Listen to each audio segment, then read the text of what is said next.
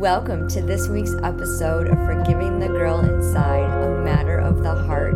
I'm your host, Lisa Drennan, author of Forgiving the Girl Inside Finding Balance, Freedom, and Fun in Your Life. Be sure to download your free ebook at lisadrennan.com. Welcome to this week's episode of Forgiving the Girl Inside, a Matter of the Heart. I'm your hostess, Lisa Drennan, energetic mindset mentor. And today's episode, we have the beautiful Nicole Hassan. She is a wonderful, wonderful owner of AIM. That's capital A I M, social media marketing. I know AIM must stand for something, right? As an experienced award winning social media strategist and virtual assistant, her work is focused on supporting social media managers with their day to day operations, handling administrative tasks, as well as content creation, scheduling, and engagement. In her spare time, Nicole is a mental health advocate. She speaks about mental illness, specifically on mental wellness, bipolar disorder, depression, anxiety, and PTSD, supporting other social media managers and educating on the importance of systems and self care. She is the oldest of four, born and raised on a Canadian dairy and cash crop farm. And she has found two great loves of her life coffee and entrepreneurship. I resonate with both of those. Uh, I love that you were raised on a farm, a dairy farm. Did you make a lot of ice cream? We didn't actually. I think we made it maybe once when we were kids. We made a lot of butter. That helps. Okay, butter's good. I love Kerrygold butter is one of my favorites because it's just so rich and creamy. But I'm an ice cream connoisseur. I used to go to the um, grocery store and buy like six gallons, six half gallons of ice cream, and the cashier would be like, "Wow, you're going to have ice cream to last a long time." I go, "Oh no, this would be gone in a week in my house." oh. So I love I love what you do. I social media managers. I was thinking in the back of my mind. I've never had a social media manager. It's something I definitely will have to look into because um, you you have a very important job. So tell us, how did you get started? What was the the point that got you to the point where you are now? So your darkest moment is what the first question will be on. But tell us what happened. What was life like before um, that took place? Yeah. So I started my mental health journey a little bit early, I guess. Um, I so I grew up with depression, and anxiety, um, and was diagnosed as a teenager. And I was given the option of medication, and I came from a very Christian household where I was like, I I think I just need to work on myself. I need to pray it away, and that was kind of my mindset. Um, and so that that did not work. Um, not that I prayer prayer works but um it was not the best bet for what i needed at that time. So i didn't get any help. Um and then i had what we now know to be a manic episode. Um and so it was very uncharacteristic like me. Um again grew up in a really christian household. Um and just the behaviors that were happening the things that i was doing was not at all the type of person that i was. Um so we um we didn't really know what was happening, but I moved away to the other side of the province um, and burnt a lot of bridges along the way. Um, and that's kind of where I usually start my my journey at that point because that's where a lot of it began. Yeah. And, and there's always that one point where you just get to the, that moment and you're like, I've had enough. I'm done. Mm-hmm. And, you know, so what, what, what would you say was your biggest um, challenge yeah. Um, so when I moved away, I lost a lot of my support systems. Um, and I didn't know the first thing about mental health or mental illness or what any of that looked like. I didn't understand what was happening um, to me. Um, so I had a lot of questions and not a lot of resources at the time to try to figure it out. Um, and I kept falling into really deep depression um, and didn't know where to turn. Um, so um, I went, I, I knew when you're, you're feeling unsafe, you go to the hospital. So I'd go to the hospital. I tell them I was feeling unsafe and they talked to me for a little bit and they'd send me home. And it, um, it, it just wasn't, it wasn't the help that I needed. And I didn't know how to get that help that I needed so badly. Yeah. And that's frustrating, especially when you're asking for help and you go to people who are supposed to be able to help you and they don't. Yeah. So yeah. what, um, what did you do to like cry out to these people? Um, so did they try to give you medication or counseling sessions? Yeah. Um, so I kept going in. They essentially wrote me off as a college student. I was in college. Um, I just moved away from home. So situational depression is is a real thing for sure. And so that's what they kind of kept leaning it towards. But I knew it was definitely something more. Um, I knew that there was things that that I had done that I was like, this wasn't this didn't make any sense. This doesn't add up. This isn't me. Um, and so I had so much more going on in my brain and I didn't know how to ask for it. Um, so I ended up um, hitting a point where I just, I couldn't, I didn't feel like I had any other options. I'd reached out to as many people as I could to try to kind of explain what was going on. I wasn't getting the help I needed. Um, and, uh, I attempted suicide at that point. And then, um, I ended up moving home and that's when my recovery journey actually started and I got all the the people in place of my support systems and everything else. Um, so somebody called my parents to let them know that I was at the hospital and they came up and they picked me up um, and brought me home. And then we they brought me to the hospital here. We saw a um, a psychiatrist. She gave me the diagnosis of bipolar disorder. It made so much sense when we looked at everything that happened over the last couple years. And i was like oh my goodness this this makes so much more sense. She um she got down in front of me at one point because i was just so embarrassed. Like everything i'd done was not my personality. Um i'd been through so much. Um and she got down in front of me and she made eye contact with me and she was like i just want you to know this was not your fault and it was just like this rush of like oh my gosh thank goodness. Um and so she explained to me like bipolar disorder what manic episodes are. Um, to the fault of um, the different i had seen several different doctors out there. Um, they'd all put me on different medications. Nobody explained to me that you're supposed to take your medications regularly. Um, so i was like oh i'm feeling better. I'll stop taking them. Out and so it was back and forth. I wasn't doing any of the uh, anything correctly. So, um, and I didn't know any better. So knowing all that now I'm like, oh my gosh, I was totally set up to fail. And it wasn't really, it wasn't like anybody was like, we're to, we're to make sure she doesn't get better. But I didn't know what questions to ask. I was brand new to this. Um, so it was just, it was an interesting thing. And that's part of the reason why I'm so vocal now is because I want other people to know all the things that I didn't know. Well, I really certainly appreciate that. I have an older brother that um, is bipolar schizophrenia disorder, and he has been he refuses to take his meds. Mm-hmm. And even on his meds, he had struggles, but he was, you know, you can talk to him, he's approachable. Off his meds, he's just so, so different, so angry and so frustrated. And he doesn't have that support system. And, you know, he gets himself into trouble. I mean, he's 60 years old now and he's dealt with this his whole entire life. And I think, you know, back in the 60s, there was, you know, there was no no system in place to help to understand how it, it affects people. And so much of it is um you know just the chemical um modality the way that we're made up. I'm not a science of person so i'm not really sure what words to call it but it is so important to get that support and to know yeah it's not your fault. You don't have this control like you know the neurotransmitters and all of that in your brain and just so many things there's so many factors. And when you can have that strong support system so, what was the best modality that worked for you to help you stay consistent and to take your medicine and not rebel against that part of it?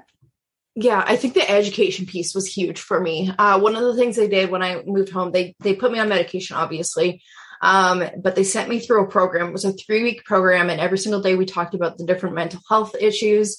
Uh, we talked about like panic attacks and how when you have one you feel like you're dying but you aren't. You're going to be okay. Um like just the realization the worst thing that's going to happen in that moment is you're going to pass out. It's like oh my gosh okay that takes way like a ton of the stress away. So stuff like that where um you don't you don't have a class in high school where they explain to you what anxiety is and how it works or why self care is actually really important, um, and it's not just bubble baths. like um, they don't they don't explain any of that to you. So sitting through that program was actually really really helpful um, to learn a lot about me, what my body does, like what how my brain works, and then how to cope uh, with it and then understanding basic things like your medication works this way and if you miss a dose you'll see like you can see what happens and um, all of that like it just all of it together i think the education piece was the biggest part of it because once I have the information, then it's up to me. I I could have decided, you know, I don't want to take this medication. I don't want to follow the instructions. I don't want to work on myself. And that that is a personal choice. I just chose to put the work in. Um, but the education piece is what flipped the switch for me. That's what I really realized that there was more um, for me at that point. Yeah, absolutely. It's so important to be educated and to know the truth and speak the truth. And there's so much information out there like, well, if you just do this, if you do A, B, and C, then this will happen. And yeah, I hear a lot of, um, oh, you need a happiness coach. You need this type of coach. You need that. And oh, just do a gratitude journal. It's like, yeah, those are great suggestions and that would be helpful, but there's more to it. And you had mm-hmm. mentioned, um, self care. So what kind of self care, um, techniques do you implement?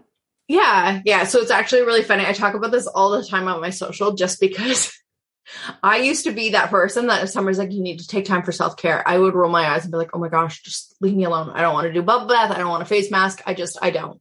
Um, and I never really understood the point of it really fully until a couple of years ago. Um, so the two things that I've learned is self care looks different for every single person.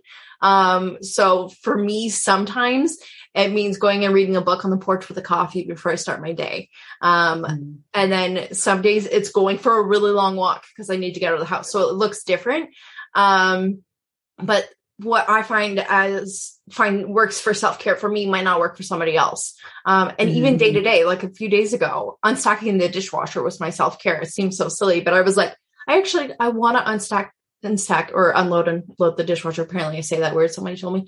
Um, so, um, but I, I, I wanted to do kitchen chores and that's yeah. what made me feel rested and, um, refilled me at that point. And that's self-care doesn't have to look one specific way just because all the Pinterest boards say self-care is bubble baths and face masks. Um, it can mm-hmm. literally be whatever you want. It could be cleaning your office or, um, taking the extra 30 minutes to drink your coffee before you start your day. Um, it could literally be whatever you want as long as it's filling you back up. I love that. And you need to do a Pinterest board on that if you haven't yes. already. Cause yeah, some, and some people don't like to sit and do that. Like I never really like to take bubble baths. And uh, when I first started my coaching program, you know, we talk about self care, you know, taking me time, spending time with the Lord, and, you know, just starting your day off like this. And I had a class as well. What if I don't do that well first thing in the morning? I will, you choose a time that works best for you. Like your intuition will tell you what you need. And yeah, like sometimes I'll come into my office and I'll be like, I just want to clean this pile. You know, like I'll stack up a pile of papers and things and like, you know, stuff that I don't really need to work on right now. And I'll look at that and I'll be like, I'm taking care of that today because that decluttering is what I want to work on. And that's my intuition. And then I feel so much better, so much relief. And I like, you know, I'm like, okay, now I can go do this. So yeah, I love that. So looking forward to seeing, I'll have to follow you on, on uh, Pinterest and look for that board. So what piece of advice would you give to somebody who experienced, who has something similar what would be the best piece of advice you can give to them? One of the things that I found was a huge turning point for me was setting up a game plan. Um, so I was in this unusual situation where I was running a business and learning how to manage my mental health and my bipolar disorder and ex- like to figure all the things out. And so one of the things I did, I was like, I'm going to game plan. What happens if I have a manic episode? Here's all the things. And for the longest time, I'm not even exaggerating, we had like butcher paper drawn out with like a, a timeline of this is if this happens, we're gonna do this. Um, because that's how my brain worked. And I was like, I need to know at any point if I'm here, this is what we do. Um, and I had an emergency. Um, if I'm not okay and I need to be brought to the hospital, my parents will stop everything. They will drive me to the hospital and they will fight for me to get get me the help that I need. Um, they're they're not going to leave me until I'm I'm safe. Um, and so like having those conversations um, and having that support system and that game plan was huge for me. Um, and just like genuinely planning for all of it, um, planning for my downs, planning for my ups. Um, I had really uncomfy conversations like with my um, really close friends and saying, Hey, like if I'm manic and you don't feel comfortable having me around your children, I get it. Um, because I'm I'm not me at that moment. And I don't want like my niece and nephews to grow up remembering somebody that wasn't really me. I want them to remember the happy uh, Nini that comes over and and does all the things because that's who they know, um, and I don't want to confuse them. So eventually, at some point in their life, they'll they'll learn and understand mental health. But at at two and four years old, they really don't. We don't have to be yeah. confusing them with um, with that. So, um, yeah, that's having that game yeah. plan has been really really huge, and I recommend everybody do it. Have those tough conversations ahead of time. It's going to save you so much time and stress. Yeah, and having that open communication is so important. I'm curious, what's your T-shirt say? Hope will. Hope will not be canceled. Oh, I like that. now, is that something that you say, or is that one of your your? Um, it's from To Write Love on Her Arms, actually. Okay. It's awesome. a it's a mental health nonprofit. Okay, is that someone you support then? Yes. Yeah. What's the name of the profit agent? The not for profit. Uh, To Write Love on Her Arms to write love on her arms. Oh, I love that. Okay, that's awesome. So tell us about your social media management coaching adventure. I like it to call entrepreneurials. They're you're we're all on an adventure. we are on an adventure. Every day is an adventure. Um, so I actually started my business because of my bipolar diagnosis. I needed a job I could do from home. Um, so that way I could recover and take all the time for me while working and giving myself some sort of purpose. Um, so, uh, which I understand now, several years later, that purpose does not have to be work, but um, that's that's what I needed in that moment. So I um, I went through and started building my business. Um, worked from home, went to school, worked through school, and then by the time I graduated, I had enough client base that it didn't make sense to go work at an agency somewhere else when I could just run my own. Um, so I've been doing that for the last seven years. It'll be uh, going into our eighth year in October. Um, awesome. and, uh, yeah, it's been, it's been fantastic. We do social media management and virtual assistants. Um, we're literally rolling out a whole, I'm so excited for it, a membership where we're talking about running an agency and managing your mental health. Um, and having those two tied together. It's everything that I needed seven years ago um, mm-hmm. that I didn't have access to. So that's a huge passion for me. So I want to try to make sure that other people that are in the same boat as me um, can do it because it's very, it's actually very, very common for people who work from home, um, especially right now, but um, people who work from home uh, doing online marketing, that sort of thing. A lot of them do have mental health concerns. Um, and it's an mm-hmm. easy job that they can do from home. Um, not that it's always easy. It's intense sometimes, but, um, mm-hmm. it's, it, there is that opportunity. Um, so I, I've talked to hundreds of people and I was like, you know, this is something that a lot of people need.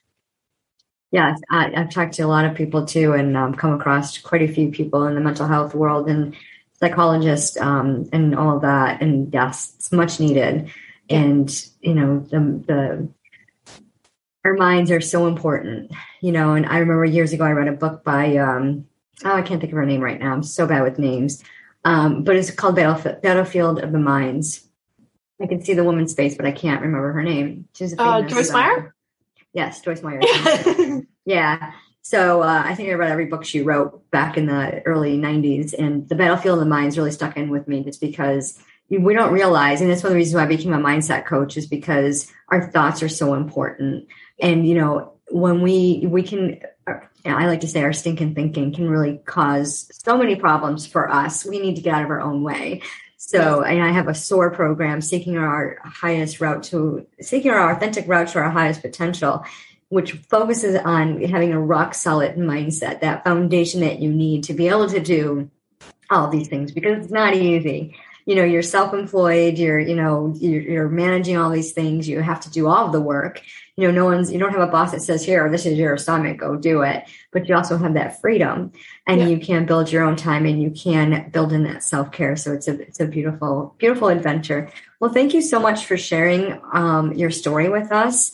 If you are listening on the podcast or if you're watching on youtube across social media check the description. You'll be able to connect with Nicole. There will be her links to um, connect with her, see if you could use her services. Um, she's got social media, she's got the VA and the mental health that's coming out soon. So incredible, incredible um, system in place to help with that overall, especially in this time when we're going through all of these things. You know, some people are very challenged with um, with all the things that are going out in the world. We won't say anything specific. So if you know anyone who can resonate with Nicole's story, please share this with us. Share this this podcast with them. Share it on your social media. Um, tag your friends. Get the word out. Let's connect and help our community. And always remember your healing journey is a daily journey. It's all a matter of the heart. Christian female entrepreneurs authentically align their passion with their purpose to connect with their soulmate client confidently and be able to scale or launch to six figures. Have you pictured yourself as a six figure entrepreneur? If not, I can help you live your dream instead of chasing it. Visit me at lisadrennan.com or send me an email and let's connect. Let's see if it's a good fit for you. Thank you again for joining today. I would love for you to subscribe on your favorite podcast, provide a review, and if you know anyone that this message would resonate with, please share it.